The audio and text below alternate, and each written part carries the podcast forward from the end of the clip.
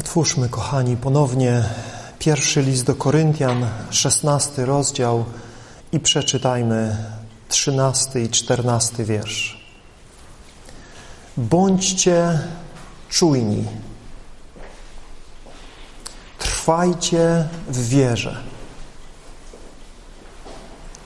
Bądźcie mężni. Umacniajcie się. Wszystko niech się u was dzieje w miłości.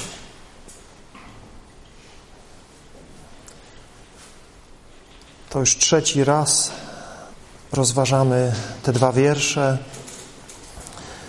Przyglądaliśmy się do tej pory tym czterem wcześniejszym, czy tym pierwszym tutaj poleceniom, ponieważ w języku greckim mamy tutaj pięć wyrażeń w trybie rozkazującym, a więc pięć nakazów, pięć wymagań stawianych przez Ducha Świętego Jego dzieciom, naśladowcom Jezusa Chrystusa. I rozważyliśmy pierwsze cztery nakazy, a dzisiaj przed nami ten ostatni, wszechogarniający nakaz.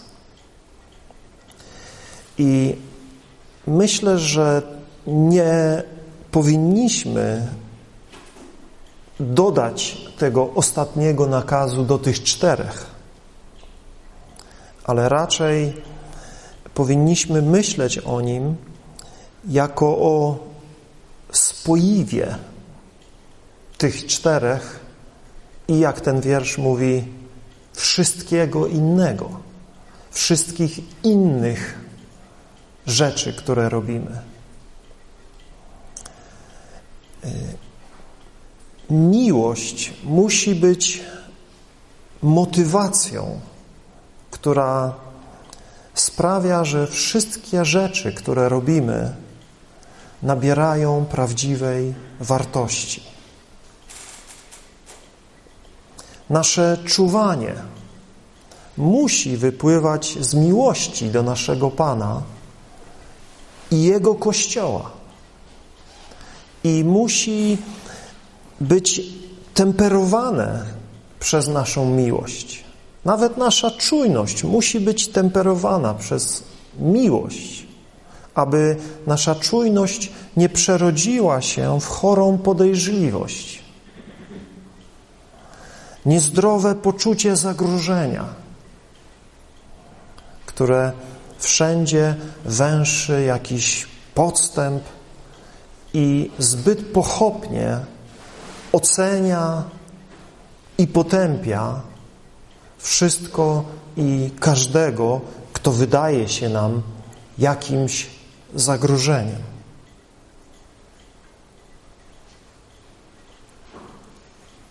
Nasze trwanie w wierze musi być zasadzone w miłości do naszego Pana i Jego Kościoła, aby nie przerodziło się w militarną, zarozumiałą poprawność i religijne krytykanstwo wszystkiego, co nie pokrywa się z naszym jedynym właściwym zrozumieniem. Miłość uzupełnia i równoważy wszystkie inne cechy naszego charakteru, jak i nasze czyny.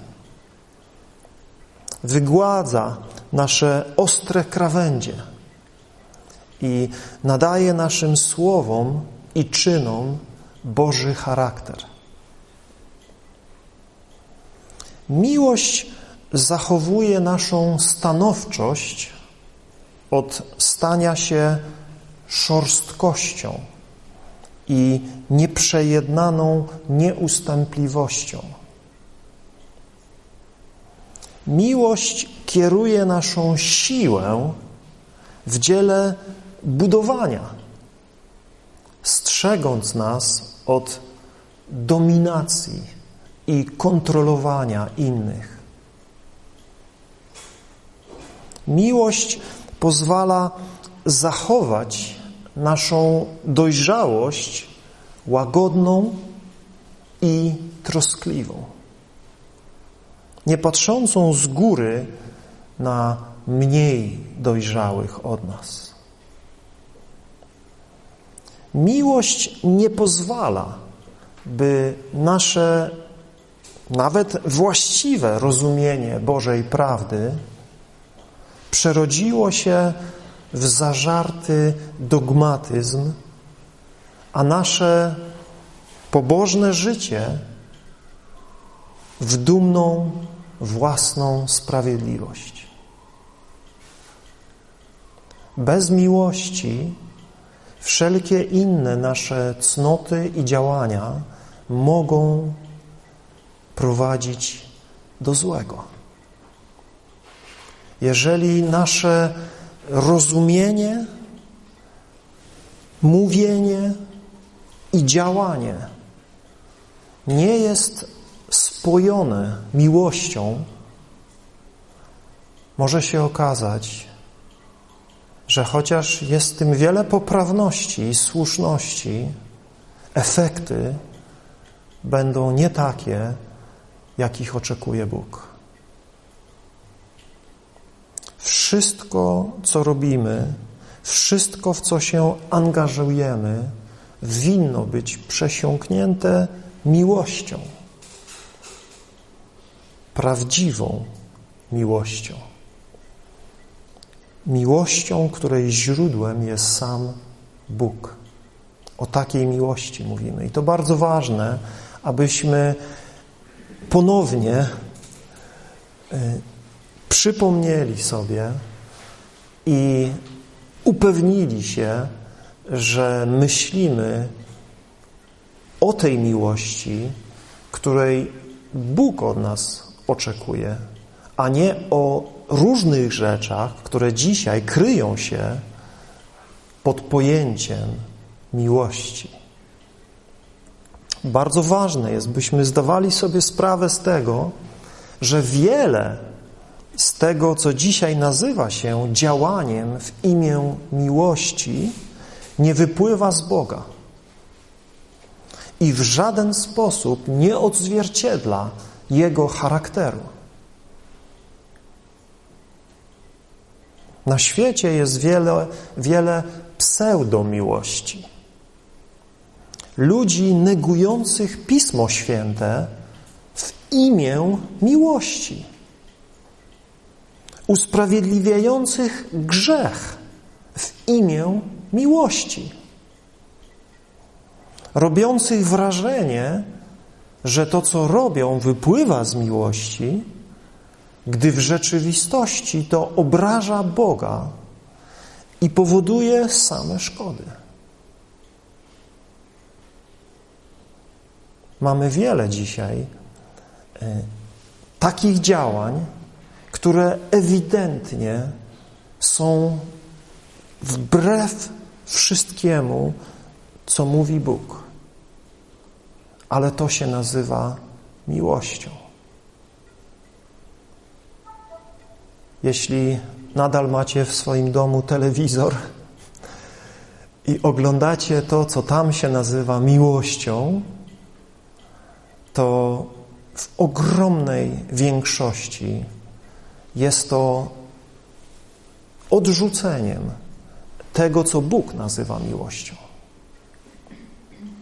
W wielkiej mierze to, co dzisiaj się prezentuje, do czego dzisiaj się zachęca, w imię miłości, jest niczym innym, jak tylko i wyłącznie wyrazem ludzkich porządliwości, ludzkich pragnień, zadowolenia siebie samego zaspokojenia swoich własnych rządz, swoich własnych pragnień, przyjemności ciała.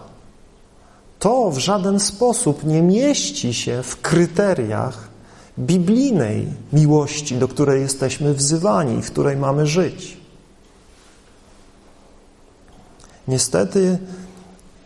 e, dzisiaj nawet w kościołach miłość jest często postrzegana jako przyjemne uczucie, jako emocjonalne doznanie. Prawdziwa miłość, Boża miłość wskazuje ludziom prawdę. Prawdę, która się zasadza na Bożej woli, objawionej nam w Jego Słowie. Miłość wzywa do odpowiedzialności za czyny i uczciwego przyjrzenia się sobie. Kiedy Bóg mówi o tym, że nas kocha, wielu ludzi to odbiera w taki sposób: Bóg kocha mnie takiego, jakim jestem, raduje się każdym moim gestem, halleluja. Śpiewamy taką piosenkę, która może być bardzo błędnie rozumiana. Czy rzeczywiście Bóg raduje się każdym naszym gestem? Każdym? Ja niestety nie mogę o sobie złożyć takiego świadectwa, że Bóg raduje się każdym moim gestem. Wiem, że wykonałem wiele gestów, za które musiałem Boga przepraszać, które wiem, że obrażały Go. Gesty moich, moich oczu, mojego serca, mojego języka, mojego ciała. A więc takie pojęcie miłości Bożej do nas, czy do grzesznego świata, jest fałszywym pojęciem. Bóg kocha nas, kocha ludzi w tym sensie, że chce dobra ludzi. Chce ratować ludzi z ich grzesznego położenia. Że chce przenieść człowieka z ciemności, w której się znajduje, w grzechu, w którym żyje, do królestwa swojej światłości, prawdy, dobra, sprawiedliwości. I miłość Boga jest miłością Jego decyzji, by nas nie zostawić w naszym marnym położeniu, ale wyratować nas z naszej drogi zagłady zguby, buntu wobec Niego, odrzucenia Jego prawa, odrzucenia Jego samego i skupienia się na zaspokajaniu siebie samych, realizowania własnej woli, czyli innymi słowy, odrzucenia Boga i uczynienia siebie Bogiem. W takim sensie, że nasze życie skupia się na nas samych i naszych, na naszych pragnieniach i porządliwościach. Więc Bóg, mówiąc o miłości do nas, mówi o Jego pragnieniu zmiany nas, totalnej zmiany. Wręcz mówi o tym, że musimy umrzeć, żyjąc jeszcze tutaj, aby narodzić się na nowo do całkiem innego życia, całkiem innego postępowania, całkiem innego myślenia, całkiem innego reagowania. Dzisiaj natomiast miłość jest postrzegana jako akceptacja wszystkiego. Dzisiaj często mówi się, że Bóg kocha nas, czyli akceptuje nas takimi, jakimi jesteśmy. To jest nieprawda. Bóg nie akceptuje grzechu w naszym życiu. A jeśli nie znamy Boga, jeśli mówimy o ludziach tego świata, którzy nie są odrodzeni z Bożego Ducha, to w, w centrum ich jestestwa jest grzech. Jest samolubstwo, jest egoizm, jest stawianie siebie na pierwszym miejscu. To jest w upadłej istocie człowieka. I kiedy mówimy, że Bóg nas kocha, to nie oznacza, że Bóg to akceptuje. Że Bóg patrzy na nas i widzi nas w naszej upadłości i grzeszności i mówi: O, to jest wspaniałe, o, to jest godne mojej miłości, to jest coś, co, co mnie pociąga. Nie, absolutnie nie. Owszem, miłość ma swoje etapy. I miłość na pewnym etapie rozkoszuje się tym, co jest dobre w obiekcie miłości. Ale nie możemy sprowadzić y, Bożej miłości do grzesznego człowieka do tego poziomu. Raczej to działa w drugą stronę. To raczej my, kiedy poznajemy Boga, kiedy zaczynamy rozumieć, jak dobry On jest, jak sprawiedliwy On jest, jak łaskawy jest, jak miłosierny On jest, w nas budzi się miłość wynikająca z tego, co my w Nim widzimy wspaniałego, co widzimy w Nim, co nas pociąga w Nim, co nas zachwyca w Nim, co sprawia, że ufamy Mu i poddajemy się Mu. Więc jest ten aspekt miłości, który jest w nas skierowany do Boga. I w Bogu wierzę też jest ten aspekt miłości, kiedy stajemy się posłusznymi dziećmi Bożymi. Kiedy zaczynamy postępować zgodnie z Jego wolą, kiedy zaczynamy czynić różne rzeczy z miłości do Niego, to budzi w Bogu wierzę też Jego miłość do nas, szczególną miłość do posłusznych dzieci. Natomiast ta koncepcja e, świata, jeśli chodzi o miłość, jest często koncepcją wynikającą z samolubnych potrzeb, z samolubnych, egoistycznych pragnień. A jeśli mówimy o koncepcji religijnego świata w odniesieniu do Boga, to miłość jest przedstawiana właśnie jako Boża akceptacja i Boża gotowość, by błogosławić wszystko i wszystkich bez względu na myślenie i postępowanie. I to nie jest biblijna prawda. To są ludzkie mrzonki, które ludzie wczytują w Pismo Święte, wybierając wiersze biblijne z kontekstu i redefiniując, zmieniając definicję miłości. Czytają miłość, Bóg kocha i to widzą. Widzą tą swoją koncepcję miłości, a nie to, co Biblia nam przedstawia. Miłość jest na tyle śmiała, na tyle odważna, by wskazać grzesznym ludziom grzech.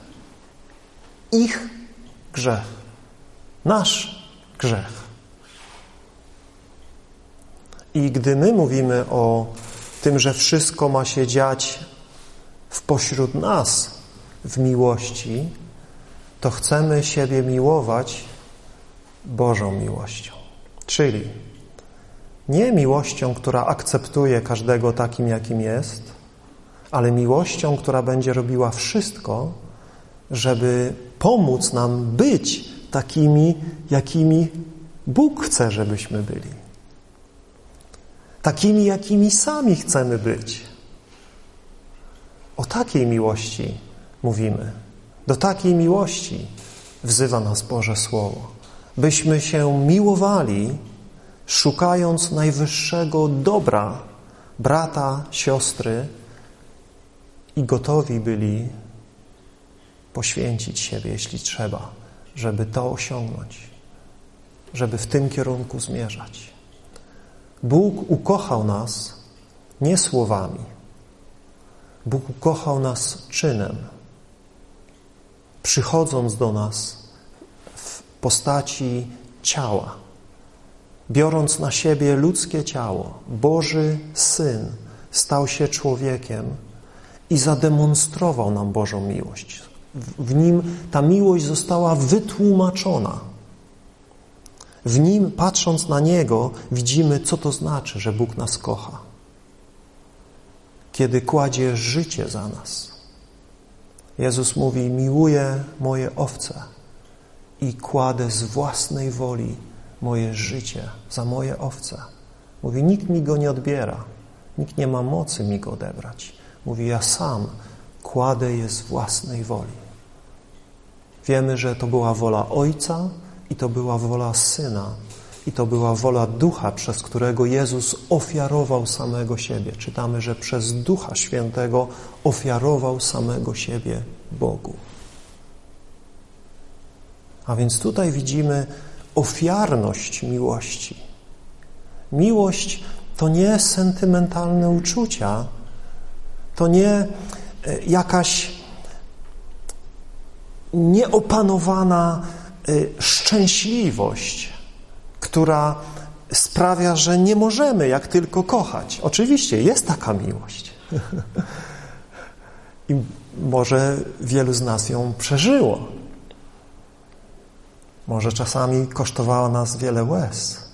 Ta nieopanowana miłość, że po prostu to nas dopadło, to na nas przyszło i nie byliśmy w stanie wytrzymać chwili bez tej osoby, która była powodem tej naszej miłości.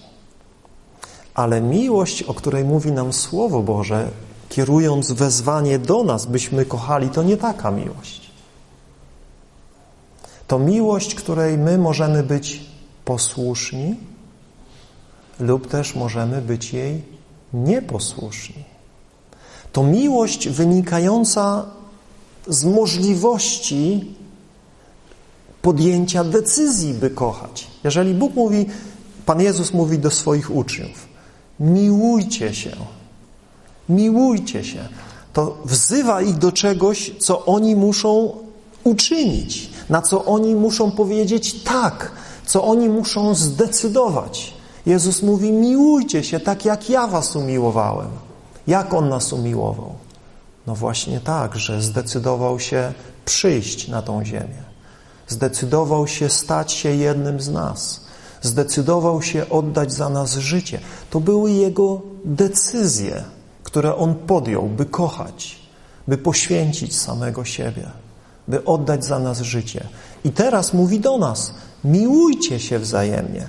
Czyli to nie jest coś, co na nas spadnie, co nas dopadnie, co nas po prostu weźmie i będziemy kochać braci, siostry, no nie będąc w stanie nie kochać. To tak nie działa. Z jednej strony Pismo mówi, że Bóg udziela nam swojej miłości i Jego miłość jest rozlana w naszych sercach przez Ducha Świętego. A więc ta miłość rzeczywiście jest z Boga, to nie jest z nas. To nie jest to, że my postanawiamy kochać i kochamy sami z siebie. Nie. Bóg udziela nam możliwości, by kochać, ale nadal wzywa nas, byśmy kochali. Jan mówi, kochajcie bracia nie słowem i językiem, ale czynem i prawdą. A więc to my musimy kochać czynem i prawdą. Miłość nie utwierdza błądzących w błędnym przekonaniu. Przekonaniu, że są na dobrej drodze, na właściwej drodze, kiedy są w błędzie, kiedy błądzą. Miłość nie będzie teraz e, e, w imię właśnie miłości, w imię e, pokoju, w imię jedności milczeć, gdy widzi błąd, gdy widzi błądzenie. Miłość łagodnie perswaduje przekonuje o błędach, o konieczności poprawy, o zmianie kierunku. o potrzebie zejścia ze złej drogi. To jest trud miłości. Zobaczcie, Pan Jezus przyszedł do nas i nie powiedział: Kocham Was, tacy jacy jesteście, wspaniali jesteście, tak Was kocham. Bądźcie tacy, jacy jesteście, bo jesteście na dobrej drodze, jesteście wspaniałymi ludźmi. Jezus przyszedł i co? Mówi pierwsze słowa: opamiętajcie się. Opamiętajcie się. To jest jego pierwsze kazanie, czyli zawróćcie ze złej drogi, zmieńcie swoje myślenie, zmieńcie swoje życie, zmieńcie swoje postępowanie. To są słowa miłości. Miłość nie zamiata pod dywan brudów, ale miłość mówi: trzeba to posprzątać. Trzeba się tym zająć. Nie może tak być, jeżeli to nie jest właściwe.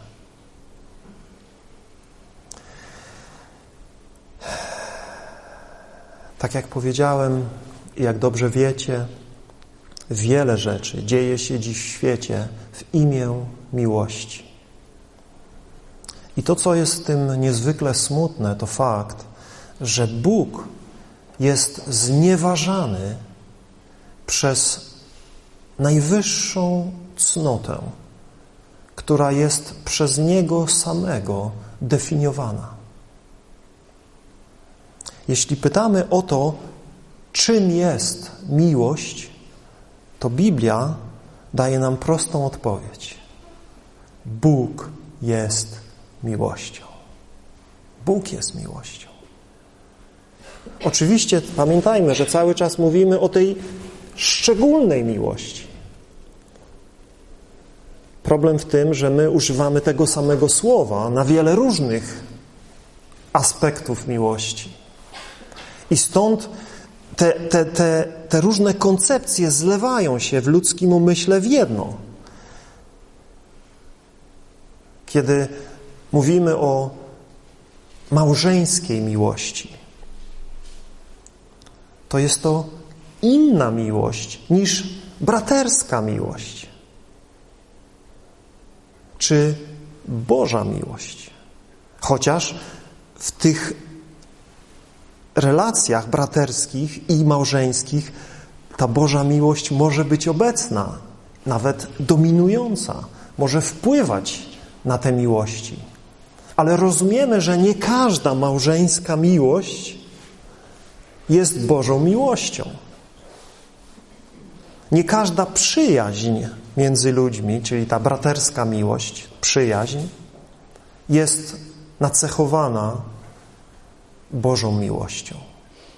Ludzie mogą się przyjaźnić, tak jak Herod z Piłatem, by sprzeciwiać się Bogu, by obrażać Boga, by atakować Jezusa Chrystusa.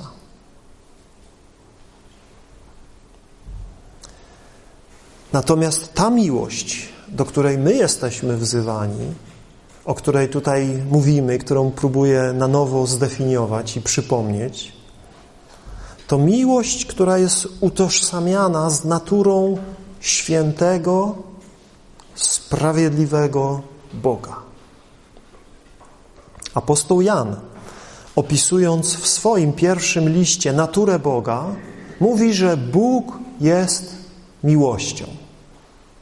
Ale na samym początku tego listu, pierwszym rozdziale i piątym wierszu, stwierdza, że Bóg jest światłością, a nie ma w nim żadnej ciemności. Ciemność jest synonimem grzechu, zła, fałszu. Światłość natomiast jest synonimem sprawiedliwości, dobra i prawdy. Ten sam apostoł, który mówi nam, że Bóg jest miłością, mówi nam też, że Bóg jest światłością. Ten sam apostoł, który mówi nam, że jeśli nie chodzimy w miłości, nie znamy Boga, mówi też, że jeśli nie chodzimy w światłości, nie znamy Boga. Bo Bóg jest miłością i światłością. Prawdziwa miłość jest święta, a prawdziwa świętość jest pełna miłości. One zawsze idą razem. Sprawiedliwość i prawda zawsze idą w parze z miłością. I miłość idzie krok w krok z prawdą i sprawiedliwością. W momencie, gdy odstawiamy na bok prawdę, czy też sprawiedliwość, odstawiamy na bok miłość. Choćbyśmy nie wiadomo, jak to pięknie nazywali. Jeśli nie ma w tym prawdy i sprawiedliwości, nie ma też w tym miłości. Prawda, sprawiedliwość i miłość Boga znalazły doskonałe uosobienie w Jezusie Chrystusie. I nie można oderwać miłości od prawdy, ani sprawiedliwości od miłości. Po prostu to jest niemożliwe. To tak, jakbyśmy Jezusa chcieli rozerwać na strzępy. Widzimy w Nim prawdę, sprawiedliwość i miłość. I one stanowią doskonałą jedność w Jezusie. I kiedy my mówimy o miłości, nigdy nie możemy o niej mówić w oderwaniu od prawdy i od sprawiedliwości. I to jest niezwykle ważne. E, zarówno w tej pomieszanej koncepcji miłości tego świata, jak i wielu pojęciach miłości prezentowanych dzisiaj w Kościele, które, tak jak powiedziałem, definiują miłość jako piękne, przyjemne uczucie, które usprawiedliwia wszelkie postępowania. To jest z gruntu błędna, zdeformowana, niebiblijna koncepcja miłości. My jesteśmy wzywani do miłości, która odzwierciedla charakter naszego Boga, który jest sprawiedliwy, który nie może kłamać, którego każde słowo jest czystą prawdą. I wszystko, co ma miejsce między nami, bracia i siostry, musi być nacechowane taką właśnie miłością. Każde nasze słowo i każdy nasz czyn miłości musi odzwierciedlać Bożą prawdę i Bożą sprawiedliwość. Niech to głęboko zapadnie w nasze serca. Kiedy wolno nam nie kochać? Kiedy wolno nam nie kochać w Kościele, między nami? Nigdy. Nigdy. Czytamy tutaj, zobaczcie, wszystko, wszystko niech się między wami dzieje w miłości. Wszystko. Nie mamy rozkazu, by kochać w sposób ogólnikowy i niewyraźny. Nie nakazuje się nam okazjonalnie kochać, w chwilach szczególnego wzruszenia, w chwilach szczególnej ewangelizacji, w chwilach szczególnych konferencji braterskich i innych fajnych spotkań. Nie. Czytamy we wszystkim, we wszystkim. Wszystko, co między wami się dzieje, niech się dzieje w miłości, bracie i siostro. Czy my sobie z tego zdajemy sprawę? Czy my y, w ogóle rewidujemy nasze słowa i czyny w kontekście braci i sióstr? Czy rzeczywiście żyjemy i postępujemy kierowani miłością do siebie wzajemnie?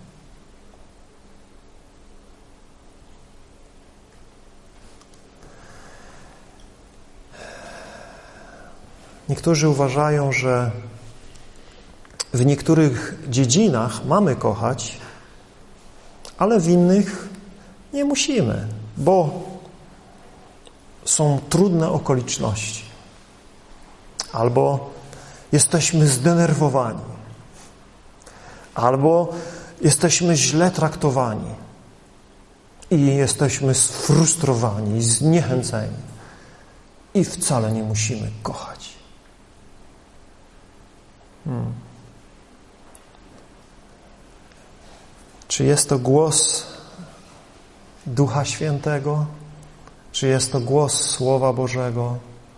Czy jest to znowu ten głos naszej egoistycznej miłości, która podpowiada nam, że to my jesteśmy najważniejsi, to jak my się czujemy? I to determinuje, czy będziemy kochać, czy nie będziemy kochać. Czy będziemy się poświęcać, czy nie będziemy się poświęcać. Czy będzie nam to po drodze, czy nie będzie nam to po drodze. Zobaczcie, jak wielu chrześcijan nawet ma błędną koncepcję miłości. Popatrzmy na Jezusa. Popatrzmy na Jego miłość do nas. Jak On wyrzekł się wszystkiego czytamy, że ogołocił się ze wszystkiego. Przybrał postać najniższego sługi i okazał się sługą. W całym swoim postępowaniu, w całym swoim życiu służył, służył, służył. To jest miłość. Nie szukać swego, nie szukać własnej przyjemności, własnej chwały, własnego zadowolenia, własnego spełnienia ale szukać tego, co najlepsze, tych, których rzekomo kochamy, tych, których mamy kochać, tych, których twierdzimy, że kochamy. Mówię rzekomo, nie, nie obraźcie się, ale mówiąc to, mówię dlatego, że, y, że się pod tym wszyscy podpisują, że kochamy, ale to życie weryfikuje, czy kochamy, czy jest to rzekome, Czyli tylko to wypływa z naszych ust, czy to manifestujemy w naszych czynach, w naszym traktowaniu siebie wzajemnie. Mamy kochać każdego cały czas, we wszystkich okolicznościach, i w każdej sytuacji. To znaczy szukać Jego najwyższego dobra. To nie oznacza, że zawsze będą nam towarzyszyły słodkie uczucia. Czasami będzie gniew, kiedy widzimy brata czy siostrę, którzy grzeszą i się upierają przy swoim grzechu. Trudno, żebyśmy wtedy mieli słodkie uczucia w sercach. Wtedy będzie gniew. Wtedy czasami gdzieś tam niestety przenikają te nasze też myśli cielesne żeby takiego człowieka zostawić samemu sobie, żeby jak chce, to niech tak robi, niech się zmarnuje, ale nie możemy. Miłość nie pozwala nam na to. Miłość, jeśli mamy prawdziwą miłość, nie pozwoli nam być bezczynnymi, obojętnymi wobec problemu, grzechu, zła, w życiu brata, siostry.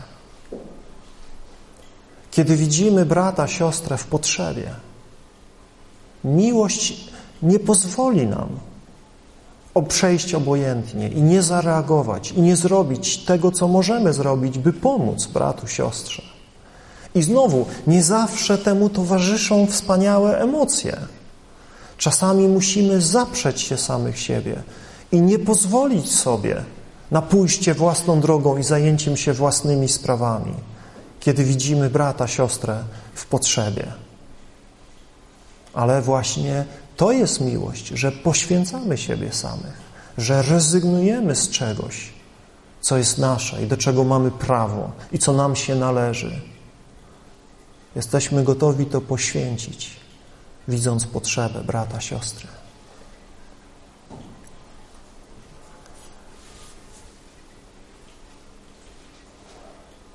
Apostoł Paweł w tym wezwaniu mówi, że wszystko, wszystko, co się dzieje między nami, ma się dziać w miłości.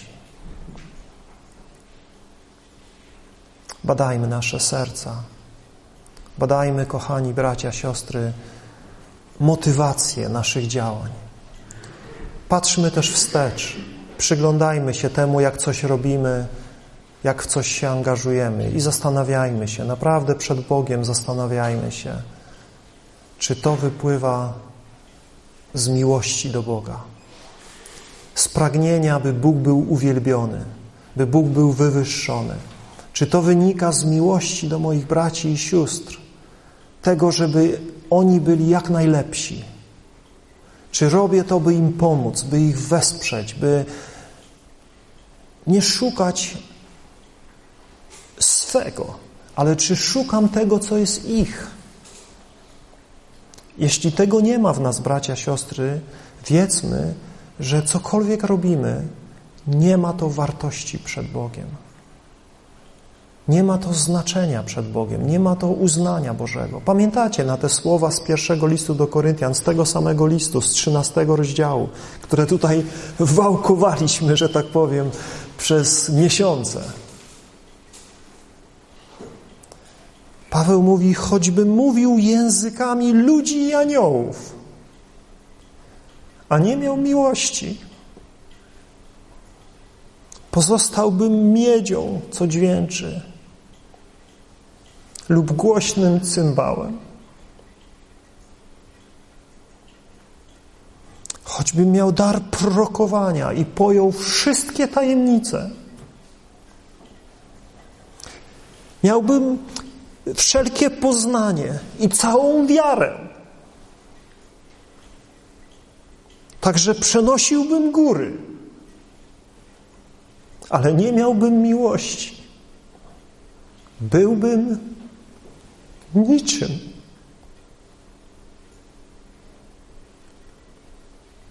I choćbym część po części rozdał całą swoją własność, i choćbym swoje ciało wydał, lecz miłości bym nie miał. Nic bym nie osiągnął.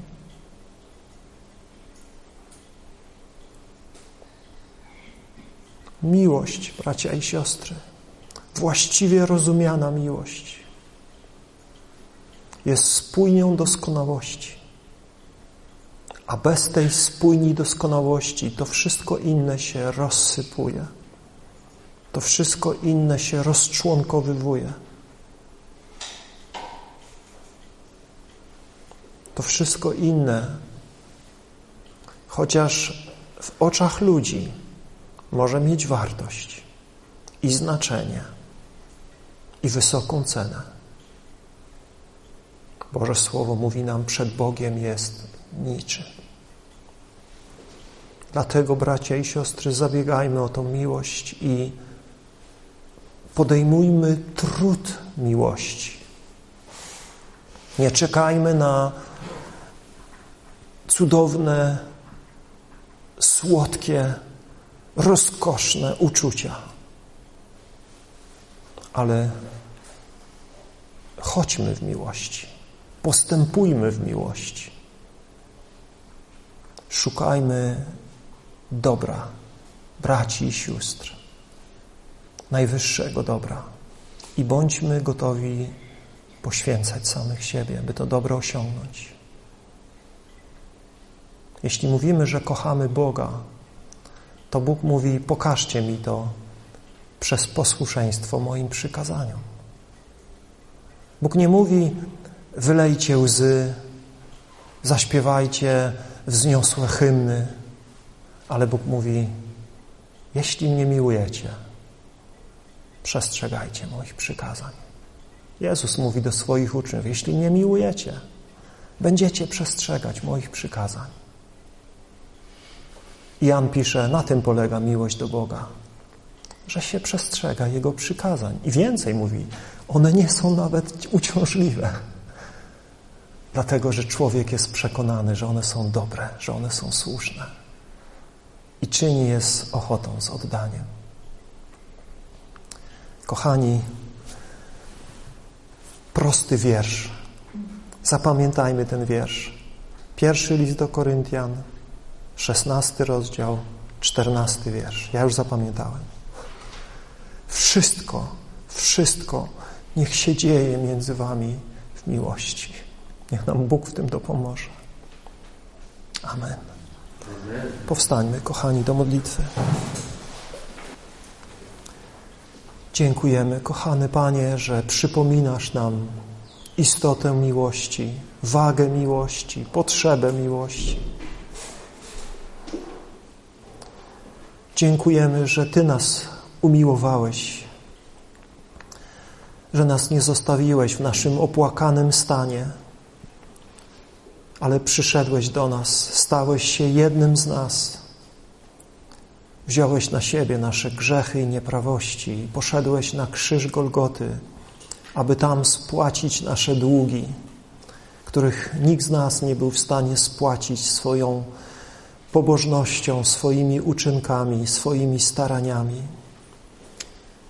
Ty, Panie Jezu Chryste, zapłaciłeś za nasze przewinienia i za nasze grzechy, aby nas z nich wyrwać, aby, z nas, aby nas z nich wyswobodzić, aby dać nam nowe życie. I za to Ci zawsze dziękujemy, za to Cię zawsze wielbimy, za to, Panie, chcemy po wszystkie wieki wieków Cię kochać i wielbić. I pragniemy, by nasza miłość do Ciebie nie była płytką miłością, nie była tylko sentymentalną, emocjonalną miłością, ale pragniemy, by była czymś daleko większym i głębszym, ufnym posłuszeństwem Tobie, poddaniem naszego życia w pełni Tobie, aby pełnić wolę Twoją. Tak jak widzimy, że Jezus kochał Ojca, nie przyszedł czynić własnej woli, ale wolę tego, który Go posłał. I my tak mamy kochać. Mamy pełnić Twoją wolę, Boże. Kochać Cię w naszym posłuszeństwie i wypełnianiu Twoich przykazań. I kochać braci i siostry, szukając najwyższego dobra braci i sióstr. Nawet jeśli jest to trudne, nawet jeśli nas to wiele kosztuje, nawet jeśli czasami jest to źle rozumiane i źle odbierane. Pomóż nam kochać taką miłością, w której szukamy najwyższego dobra każdego brata, każdej siostry. I też na zewnątrz, patrząc na ludzi tego świata ginących w grzechu, Pomóż nam kochać ich, Panie, tak jak Ty kochasz, wzywając ich do pokuty, do opamiętania, do zawrócenia ze złej drogi, do wiary w Jezusa Chrystusa, do pojednania się z Tobą. Pomóż nam, Boże, kochany, kochać tak jak Ty kochasz, uzdalnij nas. Wiemy, że to czynisz przez Ducha Twojego Świętego, którego nam dałeś. Ten Duch rozlewa Twoją miłość w naszych sercach. Pomóż nam być posłusznym tej miłości, żyć w miłości, mówić i postępować w miłości. Prosimy, pomóż nam, prowadź nas, uzdalnij nas i wybacz nam, Panie, wybacz, prosimy. Kiedy kiedykolwiek robiliśmy cokolwiek motywowani czymś innym, kiedy robiliśmy coś szemrając, narzekając, użalając się nad sobą, stawiając siebie na pierwszym miejscu. Wybacz nam, Panie, i pomóż nam, pomóż nam kochać tak, jak Ty nas umiłowałeś.